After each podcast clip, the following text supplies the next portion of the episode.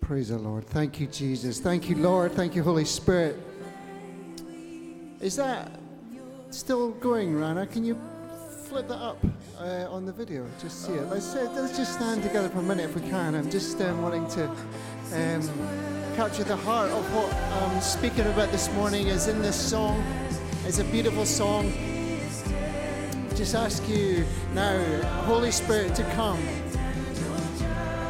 Holy Spirit, come. Holy Spirit, come. It's Pentecost Sunday we're celebrating, but it's the Holy Spirit we want to receive in our hearts by faith. That same faith that Jimmy Dowds talked about last week, that gift of faith from God. We're needing your gift of faith this morning to understand the possibility that the Holy Spirit can be poured out on us. Even now, oh God. Come, Holy Spirit. Come, Holy Spirit. Fill us afresh. We are your people. Are our God. We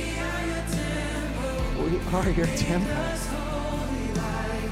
Transform us, oh God. Yes, oh God. Yes, oh God. Amazing. Thank you, Holy Spirit.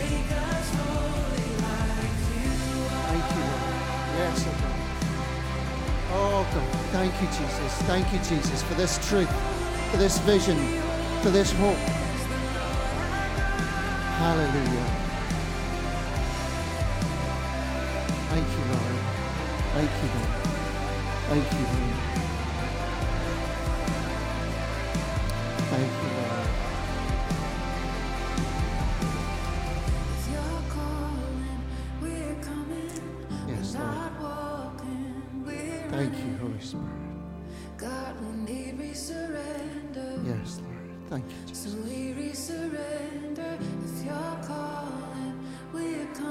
Yes, Lord. We're coming to you again. We're coming back to you again. We're seeking you again. We're seeking you afresh. We're seeking you anew. Believing for new things. Believing for a new season coming. A fresh revelation of your church and of who you are and of who we are in your kingdom. Thank you, Lord. Thank you, Lord. Encourage us, build us up, lift us up. Give us fresh vision, this gift of faith, O God. Open our eyes, as Peter Hall spoke about, to see things from your perspective, to understand what the church really is and who we really are in it. Thank you, Lord. Thank you, Lord. Hallelujah. Amen. Amen. Please take your seats. Thanks. Just get the first slide up. Oh, wow. I'm excited to talk today. Got lots to talk about. Uh, it's an exciting morning. I love to, uh, to see you all and to be here. Great to have you online with us again today. And um, so I'm talking about um, the, the series we've been doing. Uh, I've got a great title this morning Don't Be an Ugly Duckling. Anybody feel like an ugly duckling this morning? Occasionally. Uh, do feel like that. But uh, I'm continuing the theme that uh, I've been talking about since the beginning of the year, off and on, and uh, the theme I believe the Holy Spirit is really um, flowing through us, flowing through the church, and wanting to reveal to us this fresh thing. And just for those who've not caught it, I'm just going to remind the premise of this uh, series of this talk is uh, based on a nice TV program about buying your home or keeping your home. Love it or list it. The idea is if you've never seen the program, there's a couple, they live in a house, one of them wants to stay in it, one of them wants to buy. One of them wants to invest in it, one of them wants to get a new place. And um, if you love it, they develop it, get rid of all, change all the things to make it as good as it can be, overcome all the problems, freshen it up, makes it look amazing, and they do that.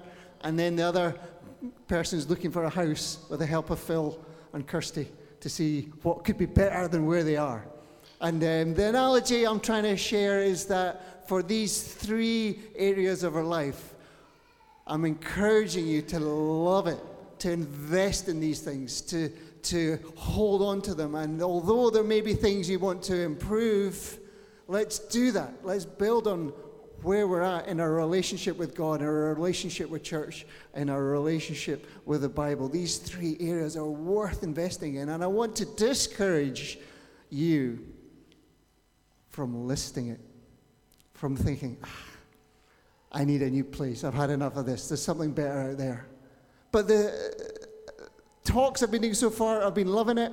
But I want to address, and it's I feel a bit on thin ice here, risky territory. I want to address that there is reasons that you might have to list it to say, ah, I'm just not happy. I want something new. This isn't working out for me.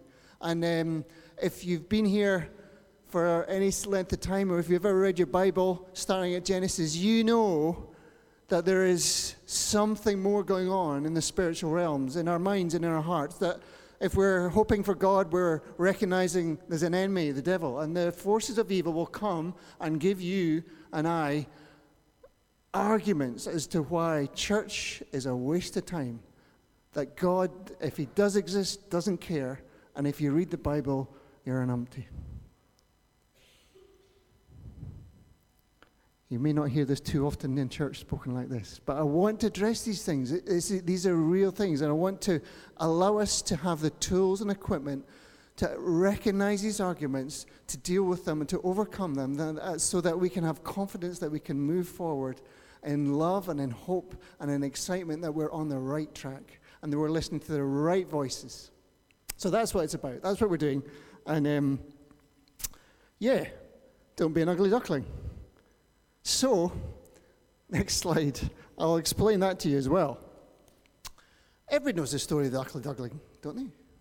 The ugly duckling is born into a family of ducks, and he's not a duck, or he doesn't look like one. He's bigger, he's furrier, he's uglier, and nobody likes him. And if you know the nursery rhyme of the song, you'll know that all the birds said, Get out, get out of town. He was rejected and thrown out and cast aside, and he was miserable, and he believed all the negative things that the others spoke about him. He thought he was ugly, he thought he didn't fit, he thought he didn't belong. But little did he know, he had a destiny, he had a hope, he had an assurance because he was a swan and not a duck. That's the picture of church I'm trying to present this morning. I, these, these, these guys I met, I'm taking early morning walks before work these days in their beautiful um, long days. And uh, these are down at Dulwich Park, nine little cygnets, two beautiful swans. It reminded me of this, and I've been meditating on this word, and I thought that, that there's something in here. This, this sense that the church does go through, maybe in this phase, an ugly season. And the analogy I'm making here is that um, we just need to see what the church is really called to be, the vision of church that God has. And um, it's, it's, it's what we're going to do this morning. So, the addressing some of the realities that we know will come to us when we're thinking about church. Um, certainly, in my experience and throughout sort of looking back at history, society has viewed church with a lot of skepticism, uh, uh, and there often is good reason to. The church doesn't often do itself favors. When we look at the church as an organization, as, a, as an entity, going back to the day of Pentecost, and then the, throughout church history, they've, had some low moments. And it is criticized, and it can be rightly criticized. It certainly when I was growing up, I, I went along to church reluctantly as a, a, little kid and found it pretty boring, didn't see it relevant. Certainly, even as I've become a Christian, uh, talking to friends and getting to know people, no, there's not many who get excited when I say i have been at church on Sunday. They just maybe give it me a side look, going, oh yeah, one of them. Okay. Uh, and generally, church attendance is going down. It's losing its influence in society. Often its society's its influence is seen as negative. And not just people outside the church, but, you know, hands up, you and I. Sunday morning comes, sometimes I'm just too busy, I'm too tired. It's just doesn't fit in with my life anymore. And, and we know, we know, I know people have left here and go elsewhere because they're disappointed, disillusioned, they don't like the worship, they don't like the preaching. God forbid. They don't like um, just stuff. It doesn't fit them, doesn't suit them, and, and they choose something else. They list this one and go somewhere else. And often they list that one, go somewhere else, and never really settle, which is, which is tragic, really. So we recognize that church ain't perfect. And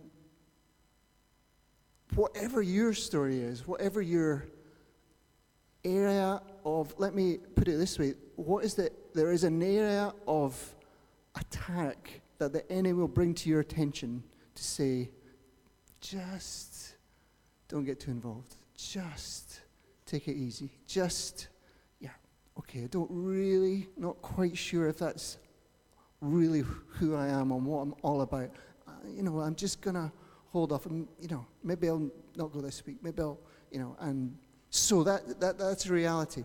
And there's many, I'm sure, online and listening, think, you know, uh, will identify with that. And, and I, I don't want to condemn you for that. I want to point to you to say, look, this is part of the world we're in. This is part of the spiritual atmosphere we're in. That negative thoughts, negative arguments will arise, and there's sometimes very good reason for them, but we need to contend with them and fight with them and recognize there is another picture, a better picture, a holier picture. We, whatever your reason is, I think it can be summarized like this we have a low view of church. For whatever reason, it, it, we will, and the enemy will do this. He'll make sure if we've decided we want to be involved, we want to follow Jesus, it's not too much. And, and, and, and we'll hold back. And um, the, the, the ugly duckling syndrome we can see in the church. But if you remember from last time, we recognized and identified, and many familiar with it, that we, that one of the great revelations is that church isn't the building, it isn't the organization. And the revelation that we looked at in the last talk was that it's you and me that are the church. The church is the people of God. It's a living organism.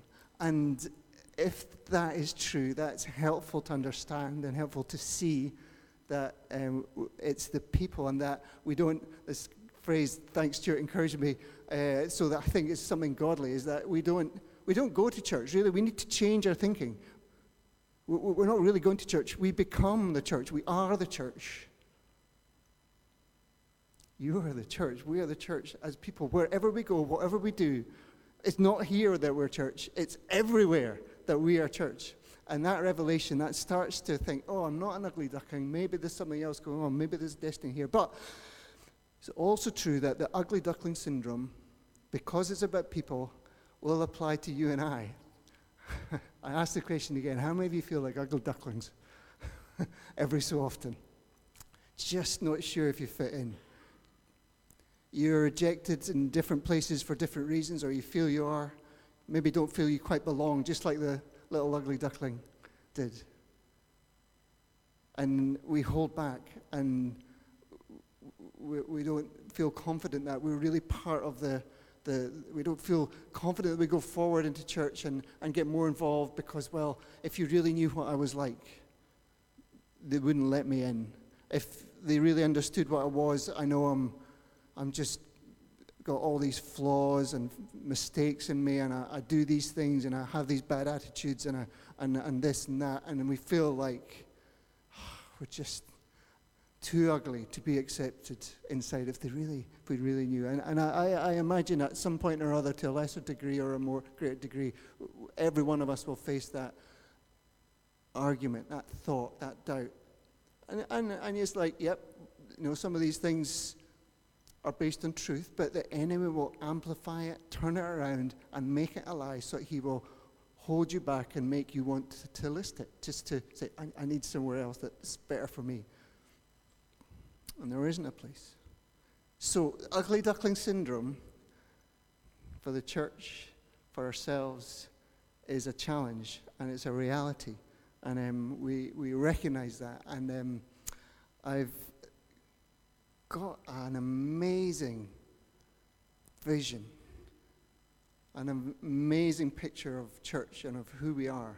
That is, you're not going to be able to get, believe this. You, you will not. This, this, is, this, is, this is too hard for anybody to understand without the gift of faith from God, without the Holy Spirit coming to give revelation. It's just impossible to understand the truth of what the church really is and who we really are in it. And I'm even going to, uh, I've, I've found this video from BibleProject.com who are going to do my teaching for me this morning for five minutes. If you're ready to roll this, Rana, this video is packed full of revelation about what the church is really about and who you and I are really about as well. So let's look at this and look out as best you can. There's a lot in here for the swan that the church is and that you are together. Here we go. Thanks, Rana. The Bible introduces humanity as God's royal priests, ruling with God in Eden, a place full of life and abundance and God's blessing. But humanity was deceived by evil and then exiled from Eden. And so humans forfeited their calling as the royal priesthood. But God promised that one of their descendants would be an even better priest who will defeat evil and intervene on their behalf to restore the blessings of Eden. This descendant would be a royal priest, like Melchizedek, that Abraham met in Jerusalem, and also like Moses and the priestly figure he saw on Mount Sinai. This descendant will also be like David and the priest king that David called my Lord in Psalm 110. And all of these figures lead us to Jesus, the ultimate royal priest who suffered and died for a failed humanity so that they could be restored to their original calling as royal priests.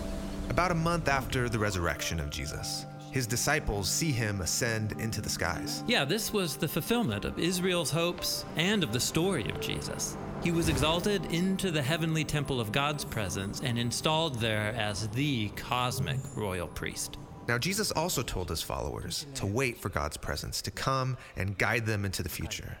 And so during Pentecost, a festival in Jerusalem, God's Spirit comes down on them like they're each mini temples who are filled with God's presence. Many temples? Yeah, just like God took up residence in the tabernacle and later the temple, now God dwells among the followers of Jesus, and their bodies are the temple. The Apostle Peter, who was there that day, later put it this way You all are living stones, built up as a spiritual house. You all are a royal priesthood.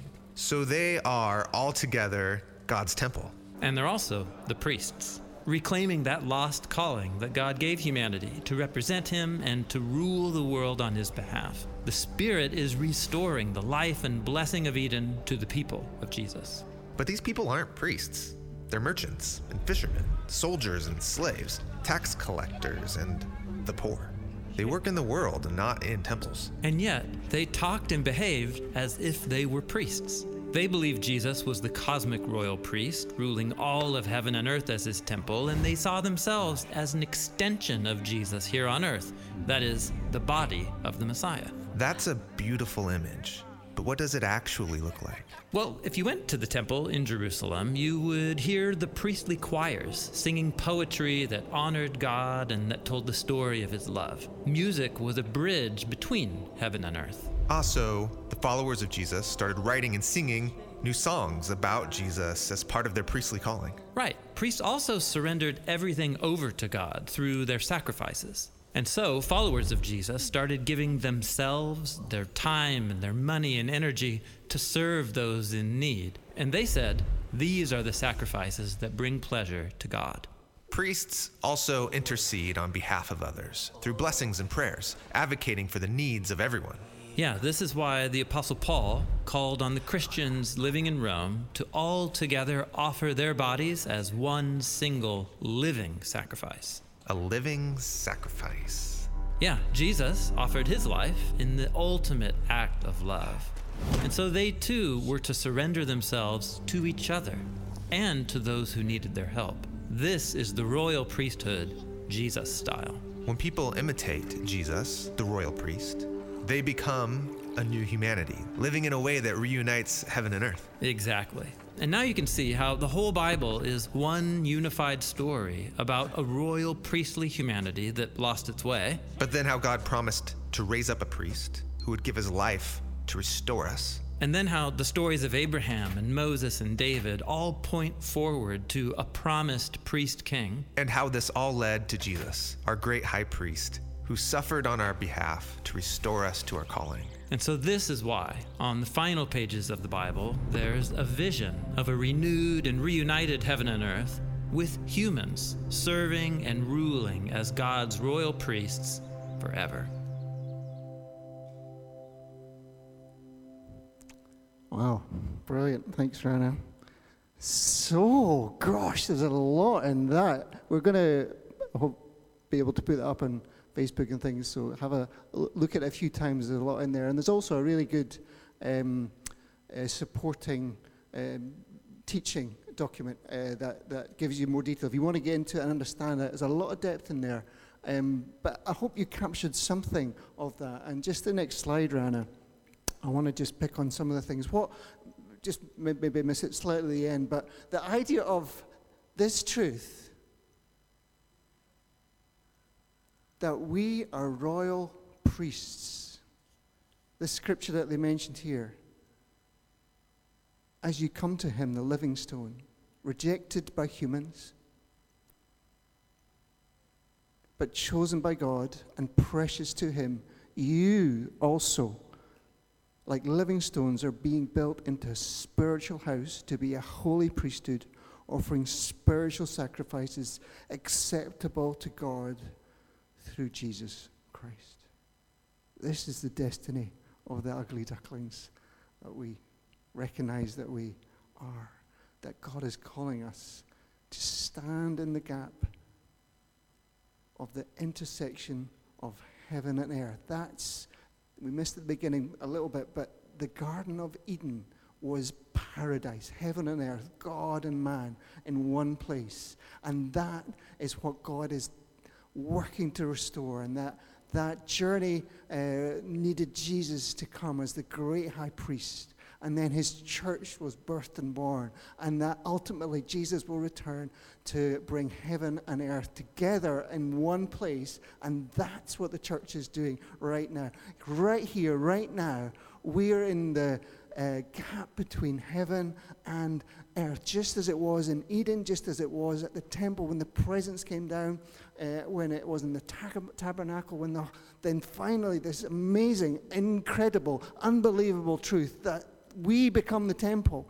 The fire falls on us, the presence fills us. We carry Jesus. The presence of God is in you and I. It's us, and we become the priest. We become the temple. That's what we are about. That's what the church is about. That's what the hope is. That's why we need to have a higher view of church and recognize that the flaws and the mistakes, and yes, the humanness of it is there. We're not going to deny it, but there's a greater calling, a higher vision, an amazing hope, an amazing blessing. And that look what we are called to do to stand stand in the gap between, um, to, between um, man and God Himself. What a call, what an opportunity, what a representation. And then the, the, the, there's sort of three or four things that we can um, pick up to see that we're encouraged to do and led to do, like priests. And I, I think a priest is too religious, and we think of it as incense and stuff. But I love the idea from this video that actually Adam and Eve were priests, ministering, ruling, reigning. That's a great thought. I'm, I'm much more comfortable being a gardener than a holy man. uh, I, love, I love that thought. I'm much more, yeah, I, I, could, I, could, I feel more comfortable with that idea of a priest, that, that we're, we're just building stuff and fixing stuff and growing stuff and weeding and all that and cultivating. And that's the call that we have. But within that and with all that, we're doing these things. We're called to lead people as priests. This is the role. So try and change the way we think about it. We just saw some priests up front this morning worshiping and leading us in worship. And the church and the priests are called to, this is, I love the way the, this, this is put, they gather up the praise of creation and direct it towards God. The Psalm 100s then makes sense. Shout for joy to the Lord, all the earth all the earth. Worship and praise comes not just from our mouths, but from all of creation. The trees uh, shall clap their hands, the rocks shall cry out in praise. And we're leading and helping gather the praise of the people to God. Oh my goodness, that's exciting. I love the video talking new songs, new hymns, new psalms. I love it. I love it. I love it. And worship is so important to us as a church. Psalm 100 goes on to say, Enter his gates with thanksgiving and his courts with praise. So we stand at the portal. Uh, and we uh, lead people to give thanks and to worship, and we usher them in, if you remember that, into the presence of God. That's what we're encouraged to do. That's what we're about. Hebrews 13, verses 15 16 says this Through Jesus, therefore, let us continually offer to God a sacrifice of praise, the fruit of lips that openly profess his name. And do not forget to do good and to share with others, for with such sacrifices God is pleased. The sacrifices of the past, the, the, the, the animal sacrifices, is gone forever. We're got new sacrifices of praise, of service, of, uh, of, of, of giving, of generosity. We're to represent God as priests. And what that means for you and I is that every single aspect of our lives is open to witness 24 7. We might not have enjoyed Depp and Heard, but we knew all about what was going on in their lives. What would it look like if we were on trial? But that's what we're called to be, that every single aspect of our lives. Ephesians 5 says this Follow God's example, therefore, as dearly loved children, and walk in the way of love, just as Christ loved us and gave himself up for us as fragrant offering and sacrifice to God. But among you, there must not be even a hint of sexual immorality, any kind of impurity or greed, because these things are improper for God's people. Nor should there be any obscenity, foolish talk, or coarse joking. They're out of breath, but rather bring thanksgiving. And we're battling that every day. But we're called to be priests. We're called to shed the old things, the, uh, the ugly things. We're called to be swans. And the beautiful thing is, we can't help it. We can't help it. Jesus inside of us, the Holy Spirit is inside of us, grace is all around us. Like it or not, you're a swan and you're coming, and it's, it's revealing. And, uh, you know, it's taking time, but that's where our destiny is. That's where our hope is. We're called to intercede as priests, to pray for people, to meet their needs, to call out in their behalf, to see that God moves in answer to prayer. That Jesus, even now, as the, uh, they call it, this cosmic high priest, is sitting, interceding for us continually at God's right hand. We're called to pray. We're called to worship. We're called to serve. We're called to live good lives as best we can that shows an example of what God is really like. And we're called to be blessing. This is the heart of the promise of God to Abraham. I will make you a great nation. I will bless you and make your name great so that you will be a blessing.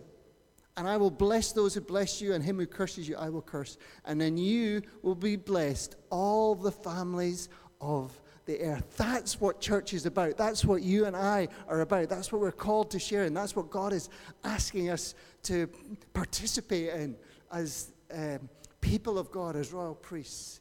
What an amazing, incredible vision. And it doesn't feel like it can be something that puffs us up to say, hey, now I'm the royal priest. Only that we can humble ourselves thinking, how can that be? How can God choose somebody like me to do that and stand there and be this person? Oh my gosh, thank you, Jesus. I cannot earn this, I cannot do this, but through your Holy Spirit, I say, yes, just do your will in my life. So it humbles us. Oh my gosh, the size of the calling, the size of the hope that God has for you and for I is amazing. We are indeed not just ugly ducklings, not just sinners who are saved, but we're called to be royal high priests. Isn't that amazing? What a hope. Kate, it's you anybody named can be you. Let's um, bring the band back up. I'm just going to finish with this thought. Remember the joke about Peter at the pearly gates? I don't know any, but I, I have heard it. You know, this image of, you know, when you die, you're going to meet Peter and he's going to make a choice and you're in or you're out. Peter at the pearly gates. Any, anybody said it? Know jokes about Peter and the pearly gates? Yeah, thank you, thank you. Yeah, don't tell it. Next time somebody suggests it to you, just say this. It's no Peter standing at the door of heaven, ushering you in when you die. It's me right here, right now, that has that opportunity to usher you into God's presence. Not when you die, right now, right here. This is what church, what the people of God are about to be ushers of God's presence. Wherever. Jesus' vision was that the church wouldn't be in a temple. True worshippers were worship in in spirit and in truth. You take and you carry that everywhere we go. Everywhere you go, it's your workplace, to your home, to your to your every interaction. We can have that opportunity to know that actually I can bring you into the presence of God right now if I pray for you, if we worship together, if we talk together, if we decide together, believe we're we appear at the pearly gates only much, much, much, much better. It's right here, right now. Can you believe that? Eddie, can you believe it? That you're royal priests of a royal God. Through Jesus, He's made it possible for us. Through Jesus, He's restored to us that destiny, that possibility, that function, that role, because He's paid for all the ugliness in our lives and He's redeemed us. Let's stand together and worship this morning. Thank you, Jesus, for your amazing truth. And if you ever wonder how to pray, what to pray, what does it mean? What should I be praying for for my friends, my family as well? You know, it's, this is a great one here. Paul writes in Ephesians, the best prayer I've ever heard. He says in Ephesians 3, for this reason, and I'm going to pray this over you right now. For this reason, I kneel before the Father, from whom every family in heaven and earth derives its name. I pray that out of his glorious riches, encourage you now just to turn your thoughts to God, your heart to God, maybe your hands to God.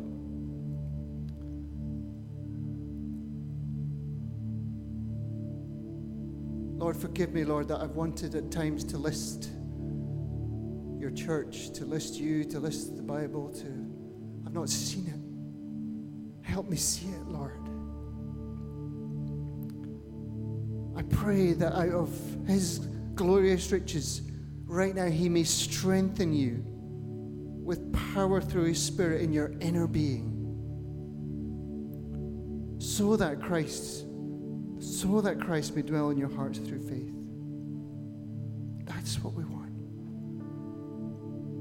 This hope, this swan to be birthed in us, this Jesus to come and live with us so that we become the temple, we become the priest. And I pray, Paul goes on to say, that you, being rooted and established in love, may have power together with all the Lord's holy people to grasp how wide and long and high and deep is the love of Christ. And to know this love that surpasses knowledge, that you may be filled to the measure of all the fullness of God. Now, to him who is able to do immeasurably more than we all ask or imagine according to his power that is at work within us, to him be glory in the church and in Christ Jesus through all generations, forever and ever. Oh, hallelujah. Thank you, Lord. Do your work, O God. Come, Holy Spirit. Fill us afresh with this new revelation, this greater revelation of who you are, who the church is, and who we are in you, and the, and, and, the, and the gifts that you've given us, the love. Lord, help us just take one more step forward to understand your love for us. And like the ugly duckling, recognize that actually we're swans in you. In Jesus' name. Amen.